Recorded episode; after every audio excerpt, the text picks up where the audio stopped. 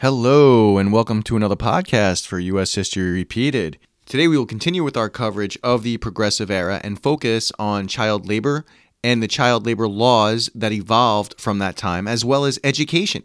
We will also discuss some hot topics related to education and challenges that face educators today. But before I turn it over to Jinan, I want to talk up our friends at sweatcedo.com, your place for velour tracksuits and especially any custom velour tracksuit needs that you may have. Take a look at their site, they are fabulous. I have one, and people are always remarking it's a heck of a conversation piece. But go to the website. Each one of these are named. You have the Uncle Tony, the Uncle Larry. A friend of mine actually just bought the Uncle Larry. So go to sweatcedo.com, use promo code HISTORY10, that's lowercase history and the number 10, for 10% off your very own Sweatcedo, and let the adventure begin. And now, Jeannie, take it away. All right, so picking up where we left off with the progressive era, I think today we'll start with child labor. Child labor in the United States has a long history and still exists in many places around the globe.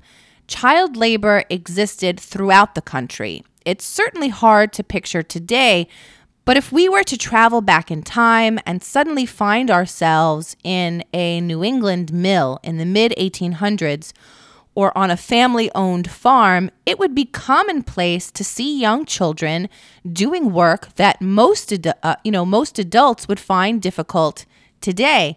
Conditions were such that once a child was physically able to work, they were expected to contribute to the success of the family farm, or they were hired out to another family who had more work or they labored in a factory with machines that were deemed simple to use.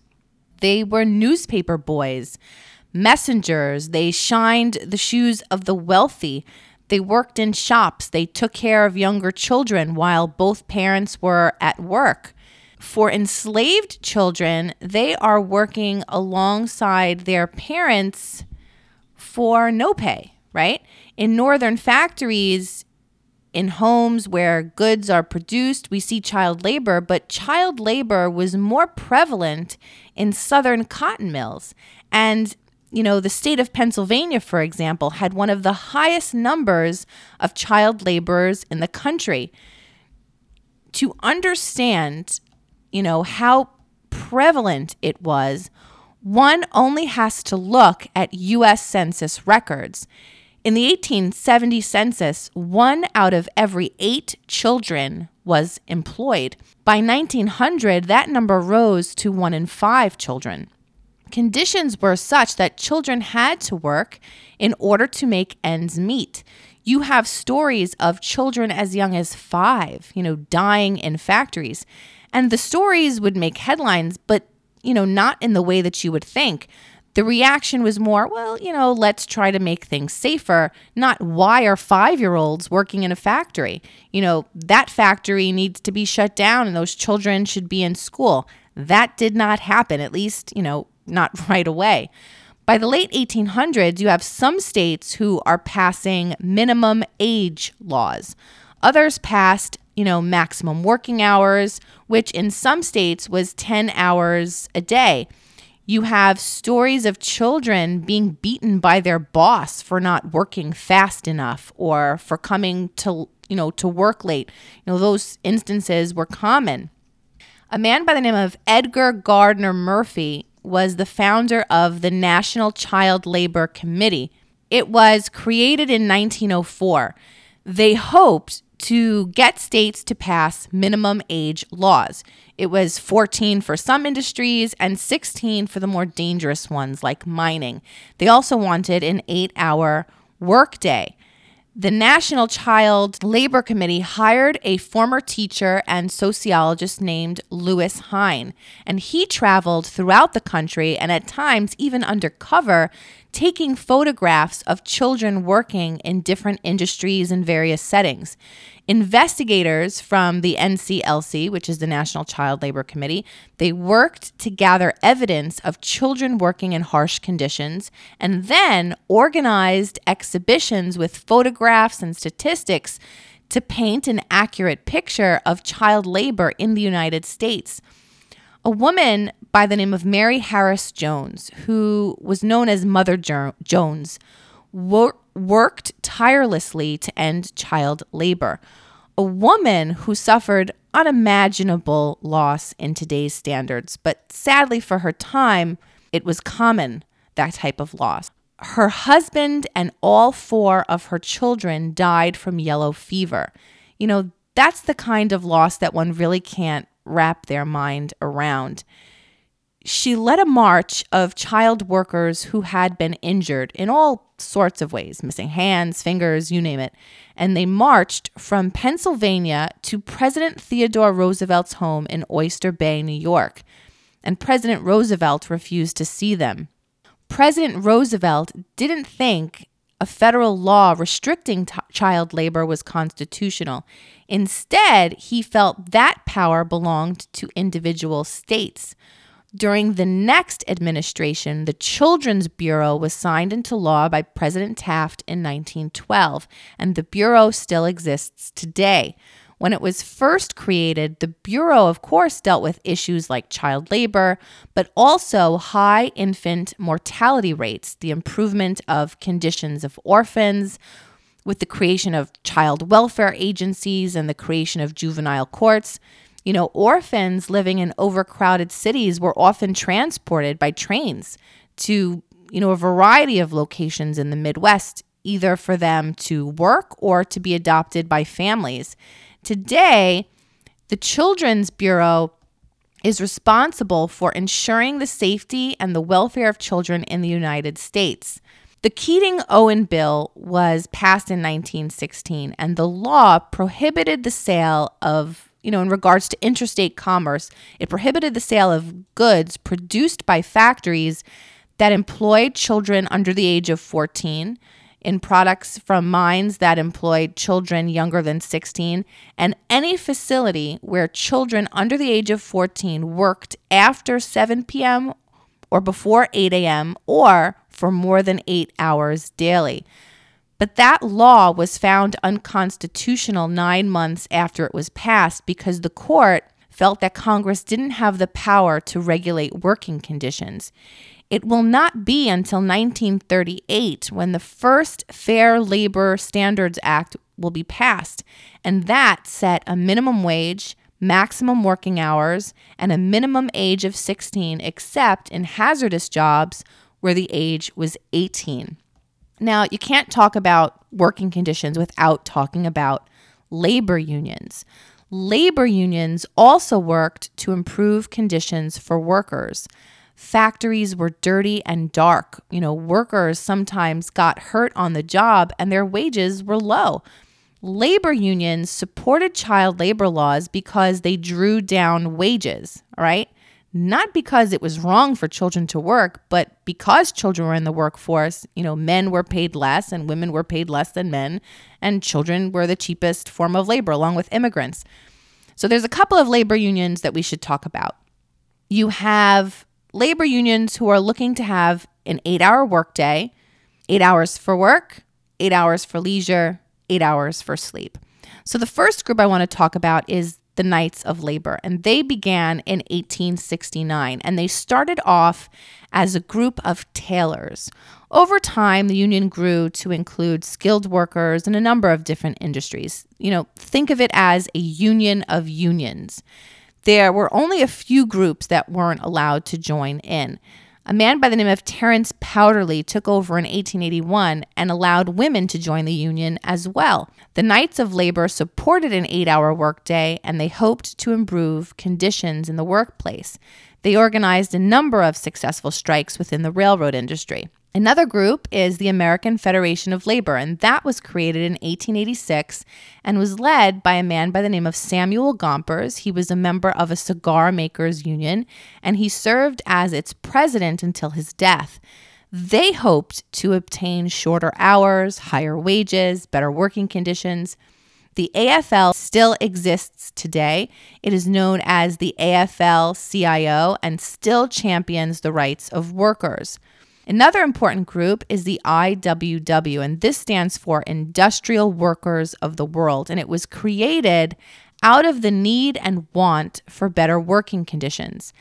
many workers, especially in the West, began to gravitate towards socialism. In 1905, leaders of the Western Federation of Miners, or the WFM, you know, members of the Socialist Party and other groups met in Chicago and founded the IWW. They believed that workers of the world needed to unite to grab hold of the means of production and abolish the wage system. They believed that groups like the AFL were too conservative. They supported the use of strikes or even sabotage if it would further cause if it would further their cause. You know, they were known for their many famous labor anthems. You know, probably the most famous is Solidarity Forever, which is sung to the same tune as the Battle Hymn of the Republic. Their motto was An injury to one is an injury to all. And members of the IWW were known as Wobblies. During World War I and the first Red Scare in the United States during the 1920s, the United States government went after the IWW. The group still, you know, the group experienced a bit of a resurgence during the civil rights era, and they actually still exist today. During the progressive era, not only are we looking at the ills of child labor and trying to prove, you know, and trying to improve the conditions of workers, we are also looking to improve education. The progressive education movement, you know, roughly from 1896 to 1916, progressive education aimed to make schools more effective agencies of a democratic society. Now, what do I mean by that? it was the idea that schools needed to be able to shape individuals to be active participants in all facets of life. Schools can't just be teaching the basics of reading, writing, arithmetic. That individuals needed to be given the tools to make decisions in regards to social, political, and economic aspects of their life. You know, if you think back to what was taught in ancient Greece, specifically in the city state of Athens. Education and democracy went hand in hand. In the United States, after 1910, you even see smaller cities throughout the country, you know, begin building high schools. By 1940, 50% of young adults had earned a high school diploma. Fewer progressive reformers were as important to the movement as John Dewey. You know, Dewey taught at both University of Chicago and at Teachers College at Columbia University. He believed schools had a dual purpose a place for people to not just simply acquire necessary knowledge, but to hone in on each person's strengths and interests so that they could then go and use their talents to help build up society. He also believed that schools should be a place that taught people how to be good citizens, how to live. In some of John Dewey's work, such as The School and Society, The Child and the Curriculum, Schools of Tomorrow, uh, and Democracy and Education, and through numerous lectures and articles, he discussed how schools could be improved. And in 1919, the Progressive Education Association was founded, and that association aimed at reforming the entire school system of America. Another important progressive era reformer in regards to education that we should discuss is Colonel Francis W. Parker. He was a Civil War veteran who, with the help of benefactors, established a school in Chicago. When the Civil War ended and he resumed his teaching career, he also actually had the opportunity to travel to Germany and learn new philosophies and teaching styles that were being taught there. And he brought those new ideas back with him. John Dewey called him the father of progressive education. He believed it was important to provide students with opportunities to learn through real experiences with the world rather than only by, you know, rote memorization, saying things over and over again or writing things over and over again. He spoke out against harsh punishments from teachers. And, you know, this is a time where students could and would be hit by their teacher for a variety of infractions. The idea that children learn best when they are given hands on opportunities to learn. The idea that children learn best when they are encouraged to study and read about topics they enjoy. The information being taught should be engaging and interesting. These were all radical ideas at the start of the 20th century. You know, he started the school in 1901 and it started out with 144 students and the Francis W. Parker School still exists to get still exists today. And if you go to their website, their mission is rooted in Parker's beliefs. And this is a direct quote from their website.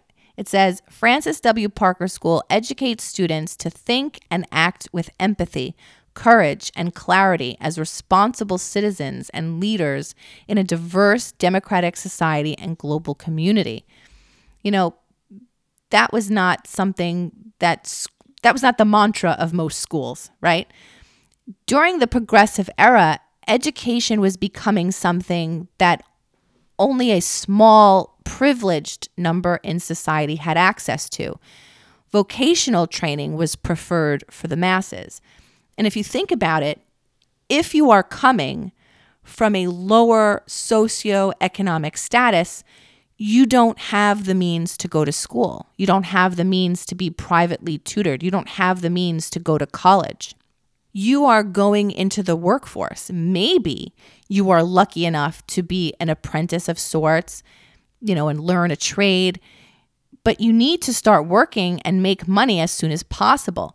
You know, our grandfather was born in 1909. He was one of 18 children. 11 survived to adulthood. When his father died, he and his older brother had to go to work.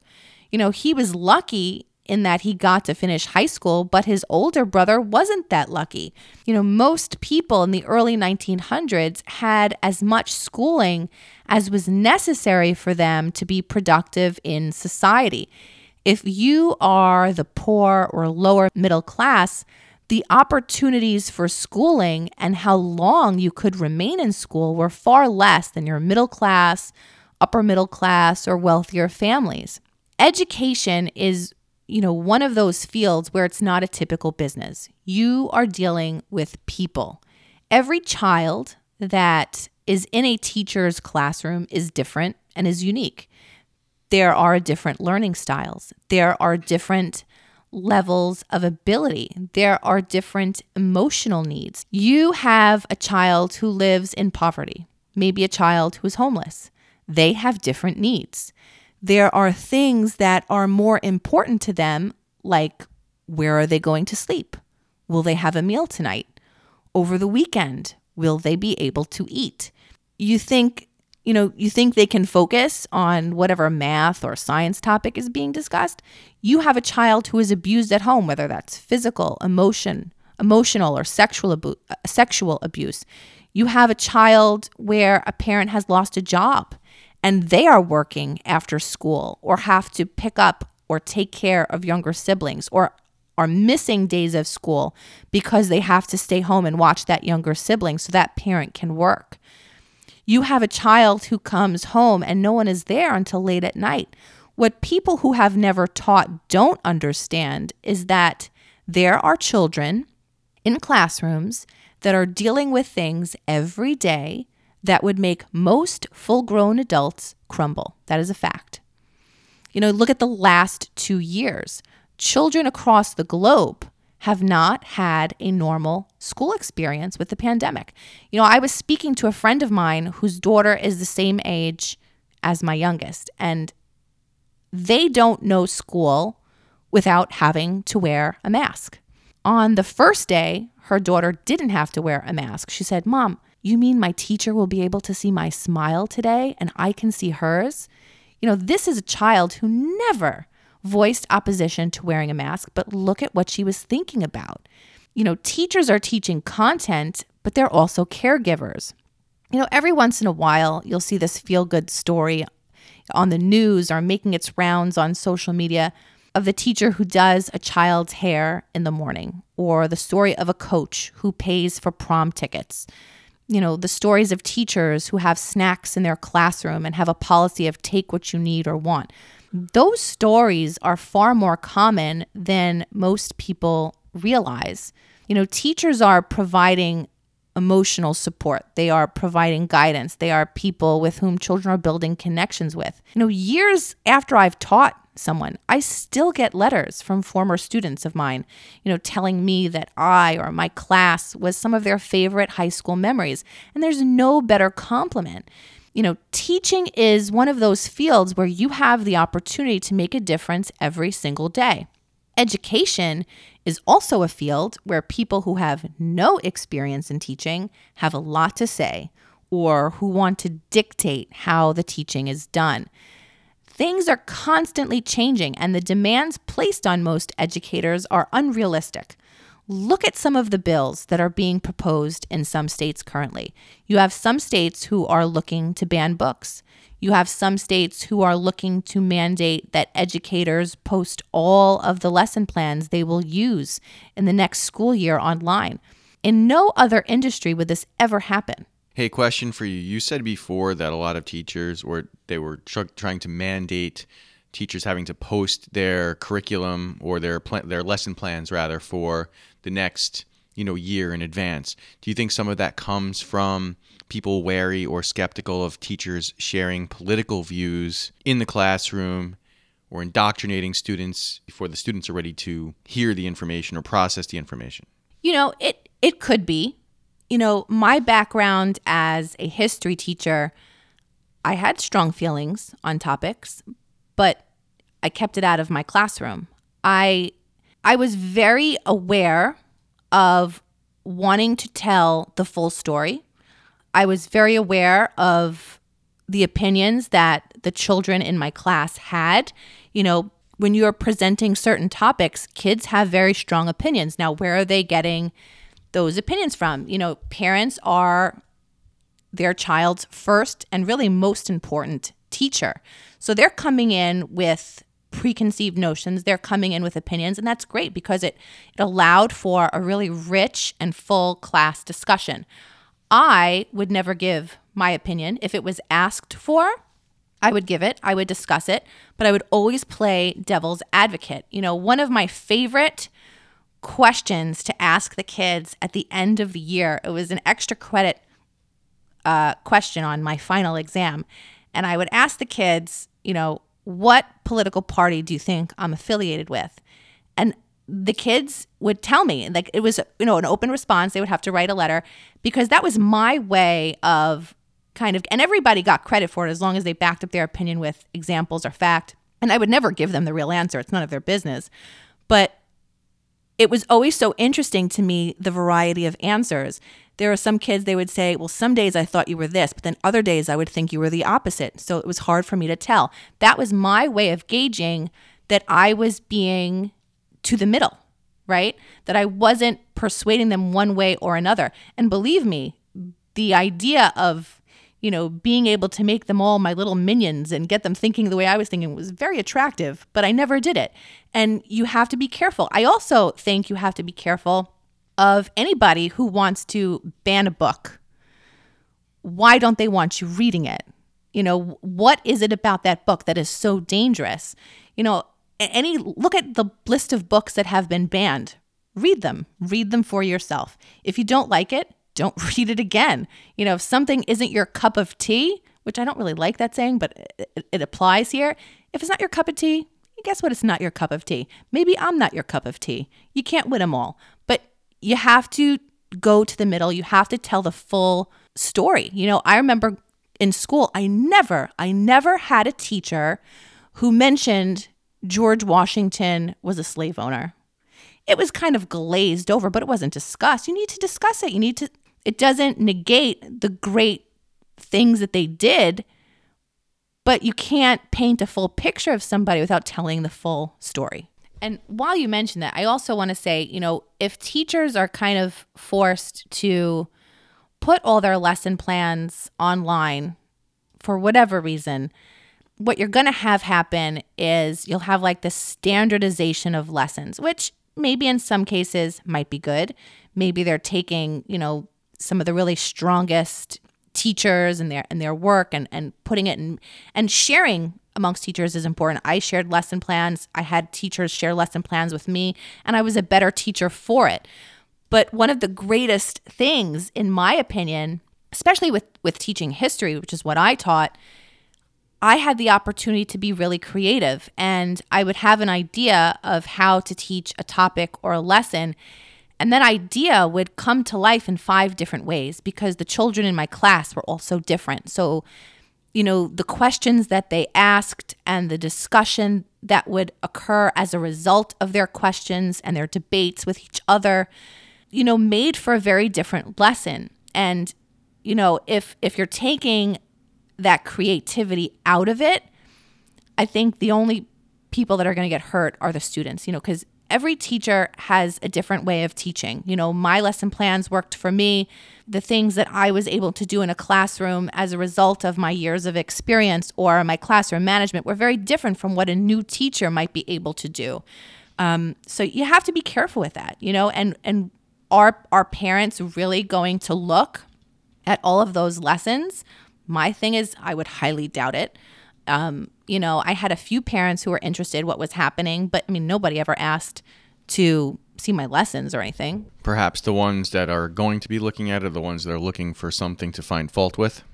I mean, maybe. I mean, you can find fault with anything if you look hard enough. So, I mean, it's a slippery slope. I think you have to be careful of that. I mean, imagine an industry where you're where a manager is asking his employees you know, to log in everything that you're going to do every day for that month. Listen, that happens in, in business every week. You have CRM systems where people have to put in who they're talking to, who they're meeting with, what they're covering, what they're presenting. That happens in sales all the time. How is that information used? It's used as a management tool to make sure the activity is good for the, the salespeople because a lot of times salespeople in general are not really in the office or you want to monitor their activity. If they're responsible to bring in revenue, you want to make sure they're doing what they have to do. And then plus someone leaves, someone else can take over. There, there's there's a reason for all the documentation as for for a business reason. And this happens in other areas too. People log what they're doing as far as their activities in operational capacities in business. It happens it happens all the time. It's you know, you want your boss to be able to see or the boss wants to be able to see what people are doing because they're getting they're getting compensated. This is what, this is probably one of the problems with people wanting to work from home is that there's not as much oversight as business owners used to have. Me being a business owner, I've I've been having people work from home since 2017 before it was the cool thing to do. I don't care when things get done. I just want them to get done and they want them to get done properly and I trust my team and I'm able to check and make sure everything is being done well, teachers, you know, have something similar too. You know, teachers will have to give in their lesson plan books to the their you know administrator and and their administrators are looking to see what's being taught when it's being taught how much time is being spent. And teachers are kind of given guidelines. You know there are a calendar of lessons. There's topics that you have to complete by a certain time. Um, so that's already being done. Education is also not properly funded. Go to gofundme or Donors Choose and take a look at what teachers across the country are hoping to raise money for, you know, to buy supplies for their classrooms or for their students to make them more successful. Imagine for a minute a doctor having to do the same to fund the hospital's operating rooms. You wouldn't see it. The needs of schools and the children they educate are constantly changing. You know, the work that John Dewey and other progressive reformers started over 100 years ago is still of the utmost importance. The changes that progressive reformers hoped to make started to scratch the surface of the social problems within society. We are still in need of muckrakers. We are still in need of people rolling up their sleeves and doing the hard work. And let me tell you, I appreciate how much hard work is involved with teaching. I see what prep is involved in just doing this podcast, and you only need to keep my attention. Eh, I'm just kidding. There are, you know, people out there that listen to us too, so you have to engage with them. But we will continue with the progressive era and work into the FDA, that's the Food and Drug Administration, in part three of our progressive era. So stay tuned. Thanks for listening to U.S. History Repeated. Follow us on Facebook, Twitter, Instagram, Parler. Visit our website, ushistoryrepeated.com, and subscribe to our podcast. There's always more to learn. Talk to you soon.